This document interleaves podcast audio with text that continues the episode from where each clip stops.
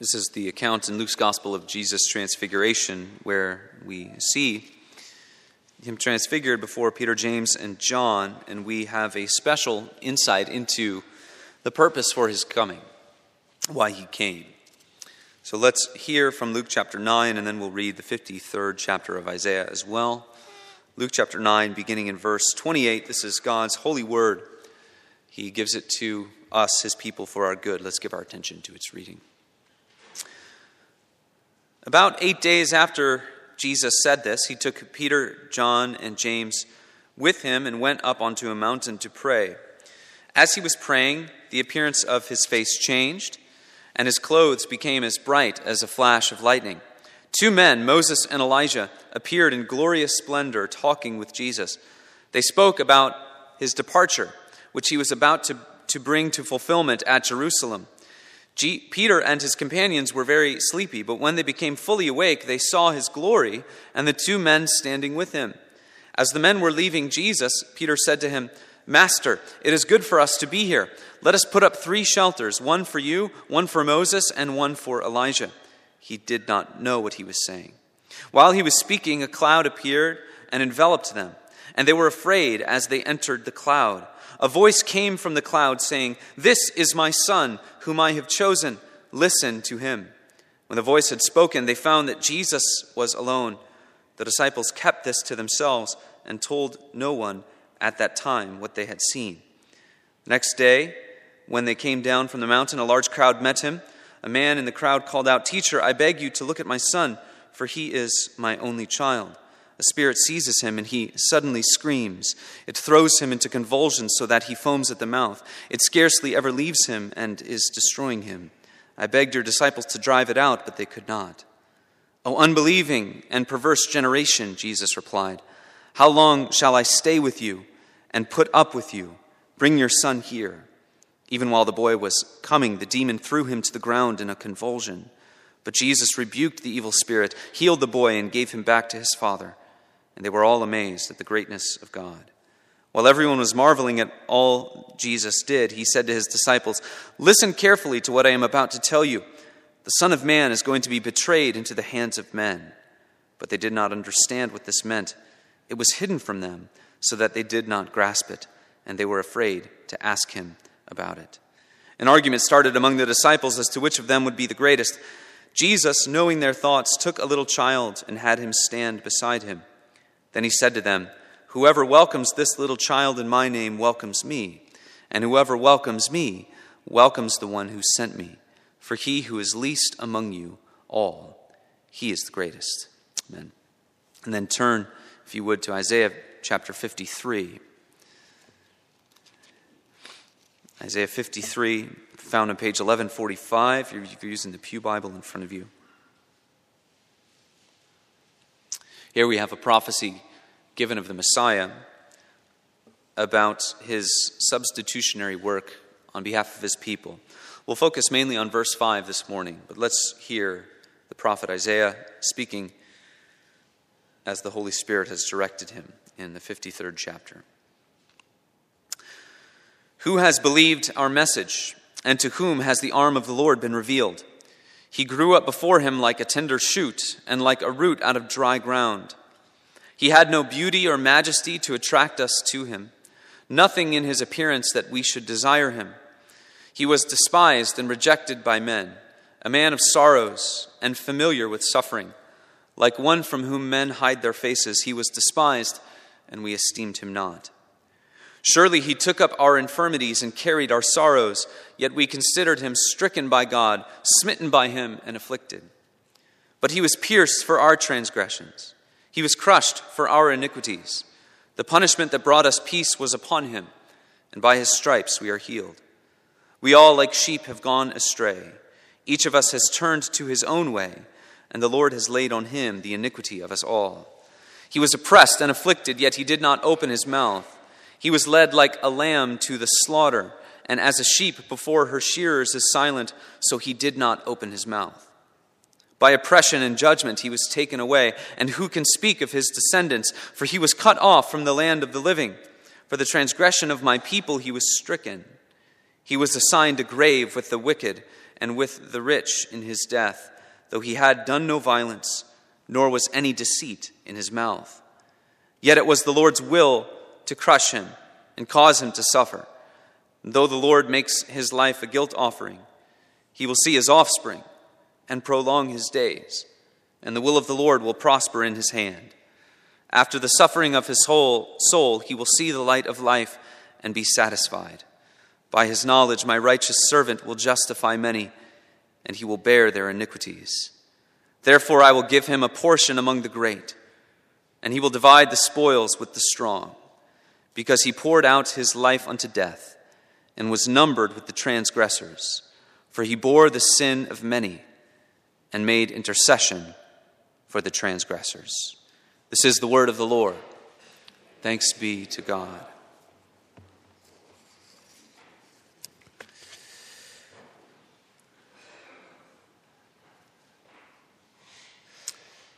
It is remarkable in about the two and a half hours or so of Handel's Messiah, every word, every lyric is taken from Scripture, and every Scripture that is used ties in a very direct and clear way to Jesus Christ. It's a, a musical journey through the, the sweep of Scripture, specifically as it relates to Jesus Christ, the Messiah. And the, the, the clearer that you understand Jesus and the way that he relates to Scripture, the more you will understand God's Word as a whole. If you understand that sweep of Scripture, then as you go to God's Word, you can be sure that you are on the road to knowing Christ rightly, more deeply, more intimately, more devotedly. It helps us navigate perhaps the, the many parts of Scripture where we struggle to find a clear understanding, if you understand that in some way it's connecting us to Jesus Christ. But to know all of these things and to learn about Jesus Christ and to understand that all Scripture points to Him, sometimes the reaction can be, well, will it ever will it ever get old if we're constantly trying to tie everything to Jesus Christ? And of course, to that we say no. You can spend your entire life Uh, focused mainly and primarily on the work of Christ, the person of Christ, the glory of Christ, and you can still not even scratch the surface. This was why John Newton took 56 weeks of sermons unfolding the passages of Handel's Messiah. His desire for his people was that whether they were in Westminster Abbey listening to a, a wonderful presentation of Handel's Messiah, or in their living room simply contemplating the work of Jesus Christ, it could have the, the, same result, that they could be caught up, as caught up in the glories and the beauty of Christ by knowing Him more and by understanding all of these scriptures. And of course, as Handel's Messiah does, as we do rightly when we think about the story of Christmas, we must at some point go to the cross we must at some point center ourselves on why Jesus came to earth to suffer and to die on the cross. All of his life was suffering, and our catechism points that out quite well. That even from the very beginning, he was, he was suffering, and he was suffering in his humiliation. Isaiah chapter 53, he was like a lamb before its shearers. The, the glory and the dignity of a sheep is in its wool and thus when that sheep is shaved, all of that wool is taken off, its glory is gone. And, and that is the, the, the story of Jesus Christ, that outward glory of being God, true God. What does he do when he comes to earth? He takes on that appearance of a servant. He, being the God who made all things, appears on earth as one who was created to serve God. He has that appearance of a servant. He lays that outward glory aside like a, a sheared lamb stripped of his rightful glory. But it all leads to Calvary, the, the pinnacle, the culmination of his suffering, that he goes to the cross as a once for all sacrifice. And in that, we find the center of redemption. We find the purpose of Scripture. The one act, perhaps above all others, that God would want us to think about and to meditate on so that we might learn more about our Savior. We ought to listen to the conversation of heaven. When heaven decides to speak, we know that is, it is not pointless. We know that we ought not take those words lightly. And in Luke chapter 9, we see this meeting of heaven and earth. And as Moses and Elijah come to converse with Jesus Christ, as Peter and James and John are beholding this, and we even read that they're sleepy, but then they realize the glorious things that are going on. Moses and Elijah are speaking with Jesus, and they're not speaking about uh, earthly kingdoms that are rising and falling. They're not speaking about the latest developments in technology or in the economy. They're speaking about, as we read in verse 31, the departure of Jesus. If you remember when we went through the Gospel of Luke, the word there is Exodus. And it probably would help us if translations would use it that way. They were speaking about the exodus of Jesus because the connection we are to make is to the Old Testament exodus. That's a word that means departure or to leave, to escape. And of course, the escape of redemption in, Old, in the Old Testament was God bringing his people out of Egypt, redeeming them from under the bondage of Pharaoh's slavery, so that they might be brought out to serve the living God. Redeemed from slavery to serve God, to live together in his peace and his righteousness in the promised land. So Moses and Elijah speak of Jesus' exodus, his departure. You can think about that in two ways. The most obvious way when we read it in our English translations is he is going to depart this life, this earthly life. He is going to leave it behind. And that will be through the free giving up of his own life. He lays it down as an obedient servant.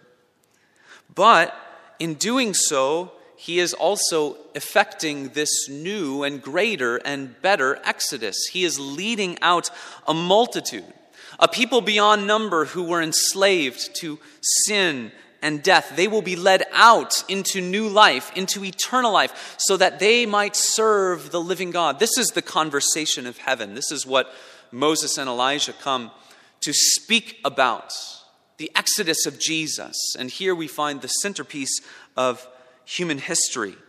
These are the things upon which we ought to focus our attention. These are the things upon which we ought to focus our conversation in mirroring, mirroring the importance that the conversation of heaven gives to us. So we gather around the table this morning and we speak briefly of two things. First, the nature of Jesus' work. It is a substitutionary work, it is one for another. And then the status of his work, it is finished. It is finished. The nature of his work, substitutionary. The status of his work, it is finished. First, the nature of his work. We read in verse 5 of Isaiah 53 He was pierced for our transgressions, he was crushed for our iniquities. The punishment that brought us peace was upon him, and with his stripes we are healed.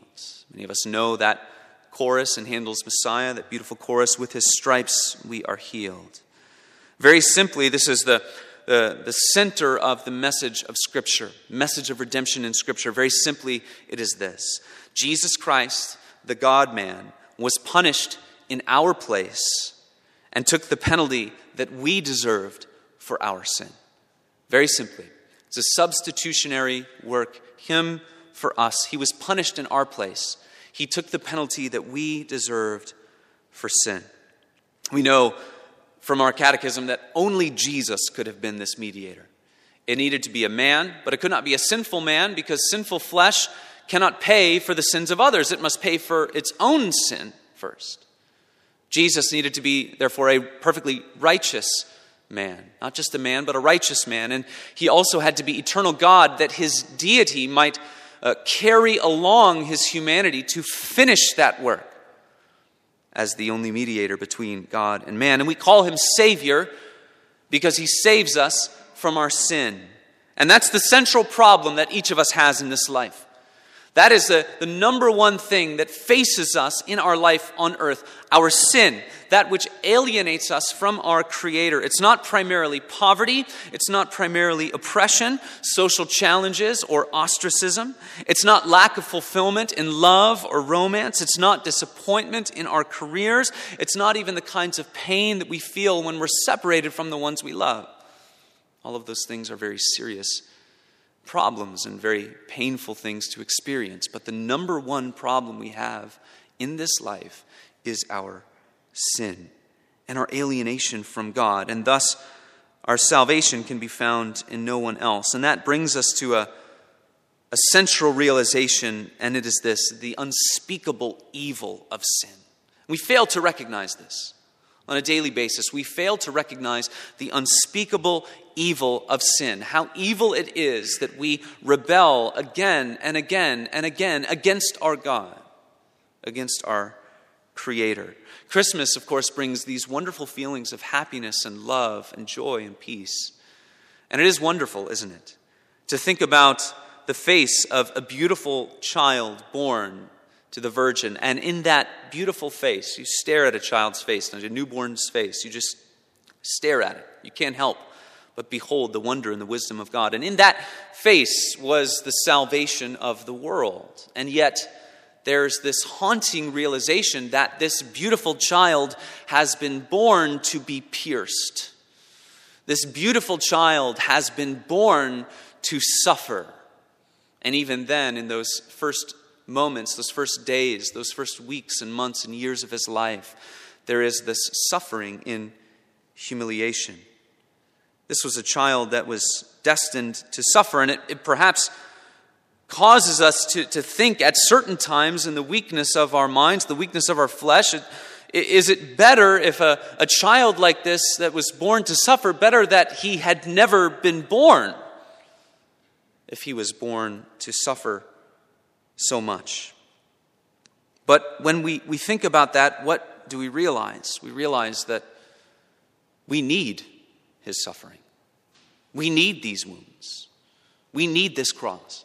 This was the worst death that has ever happened in this world. This is the worst event, the betrayal, the crucifixion of Jesus. Why? As Isaiah 53 says, no deceit was found in his mouth. He was perfect. And then not only that, but wicked men pointed at him, he who was the perfect king, the king of creation, the king of earth.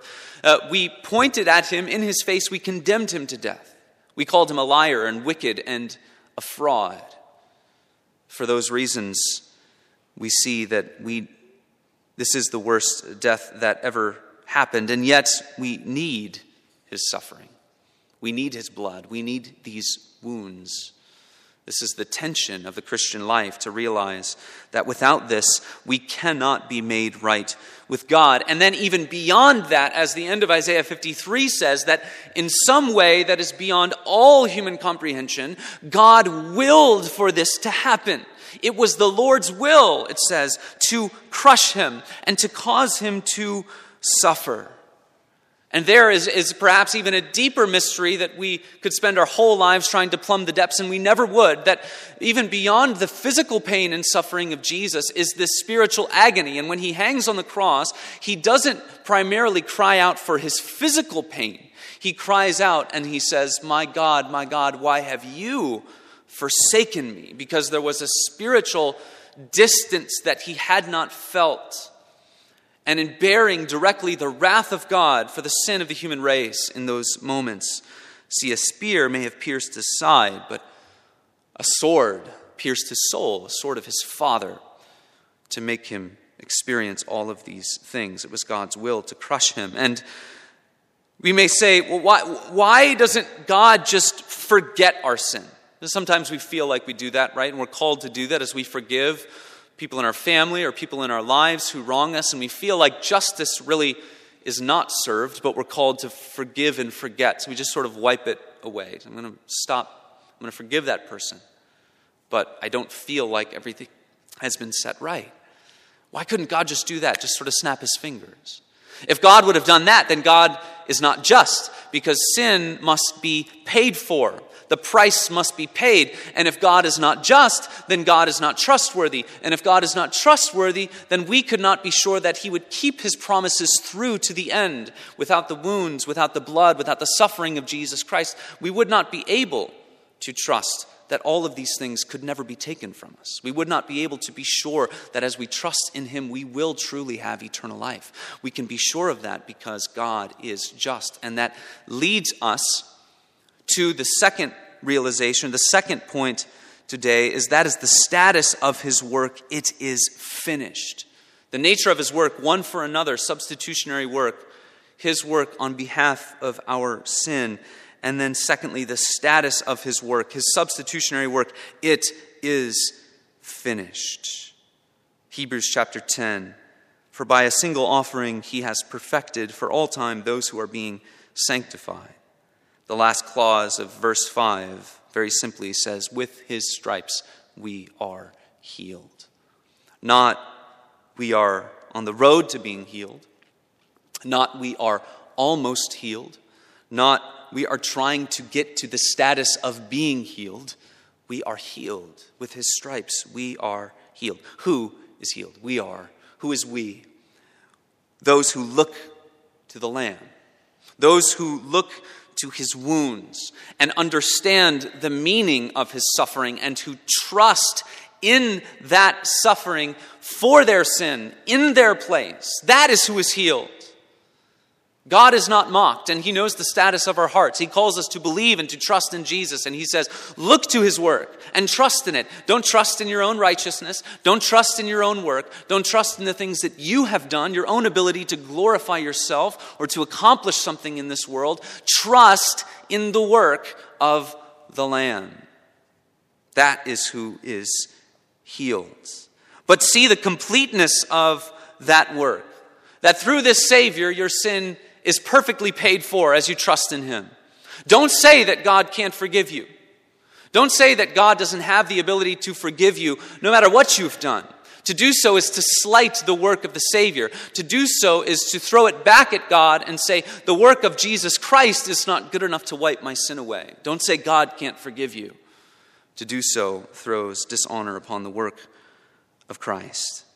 It's an old story, the cross but it's ever new. Since the last time we came to this table, you have new sins that you've committed, things perhaps that have even surprised you.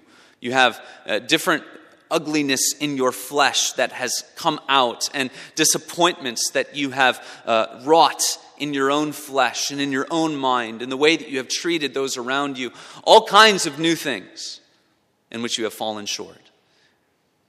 So it's in that sense it's new but it's old because the price is still the same. The price for your sin is still the same as it was a year ago, 10 years ago, the beginning of your life, generations ago, millennia ago. The price is still the same. It's still these wounds. It's still this blood. It's still this Christ, the Savior. So look to him afresh because with his stripes we are healed. It's a completed work. He completed it obediently, Philippians 2. He was obedient unto death, but yet he completed it freely. He said, I have the authority to lay down my life. See, we see in Jesus Christ that obedience and freedom go hand in hand. The freedom to serve the living God, to be obedient unto him, that is what we are called to do, because that's what Jesus did. He completed this work diligently. He set about the work of his Father. He never rested. He sometimes for, forgot to eat bread. He was so determined to finish it. And then he fully paid the price. Whatever the law demanded is what he did. In light of the perfect work of this Jesus, we say, we echo with the psalmist in Psalm 116, What shall I render to the Lord for all of his benefits to me? That is what the work of Christ is to do in your heart. You are to look at it and behold it and think about it, and you say, What can I do to serve this God who has been so good for me, to, to me? Many of us walking different roads of life, different challenges, many things in life that are not completed, many things in life that we're worried about that they might crop back up in our lives, whether it be challenges, sicknesses, uh, things that we will never anticipate. We always feel like there are things in our life that aren't completed, and because of the, the tension of that and living in a fallen world where death reigns, there are so few things in which we can ultimately place our trust. Where can you place your trust? In the work of Christ. Why? Because it's finished. It doesn't need anything to be added to it. It is complete, it is perfect. Uh, in the face of all the things in this world that are not perfect, Jesus' work is. So look to it and find your comfort there. So if he has finished his work for us, we can be sure that he will finish his work in us. And with this unspeakable evil of sin, we also see the unsearchable mercies of God, that he showed his justice and put his justice on display, that we can take rest in his promises and know, and know that he will not fail to complete his promises. He will not fail to see his word through to give eternal life to those who look to the work of his Son. And so, if Christ's work is perfect, how sweet, how excellent is the way of faith. That's the only way that we can go through life. Go through life by faith, trusting in Him. Why? Because His work is perfect, it's complete. And as you look to it, you can be sure that all your sins are forgiven. For His work is a substitutionary work, and His work is a perfect work. Amen. Let's pray. Heavenly Father and gracious God, we ask that you would bless our time as we gather around the table now. In Christ's name, amen. If you would take your bulletin,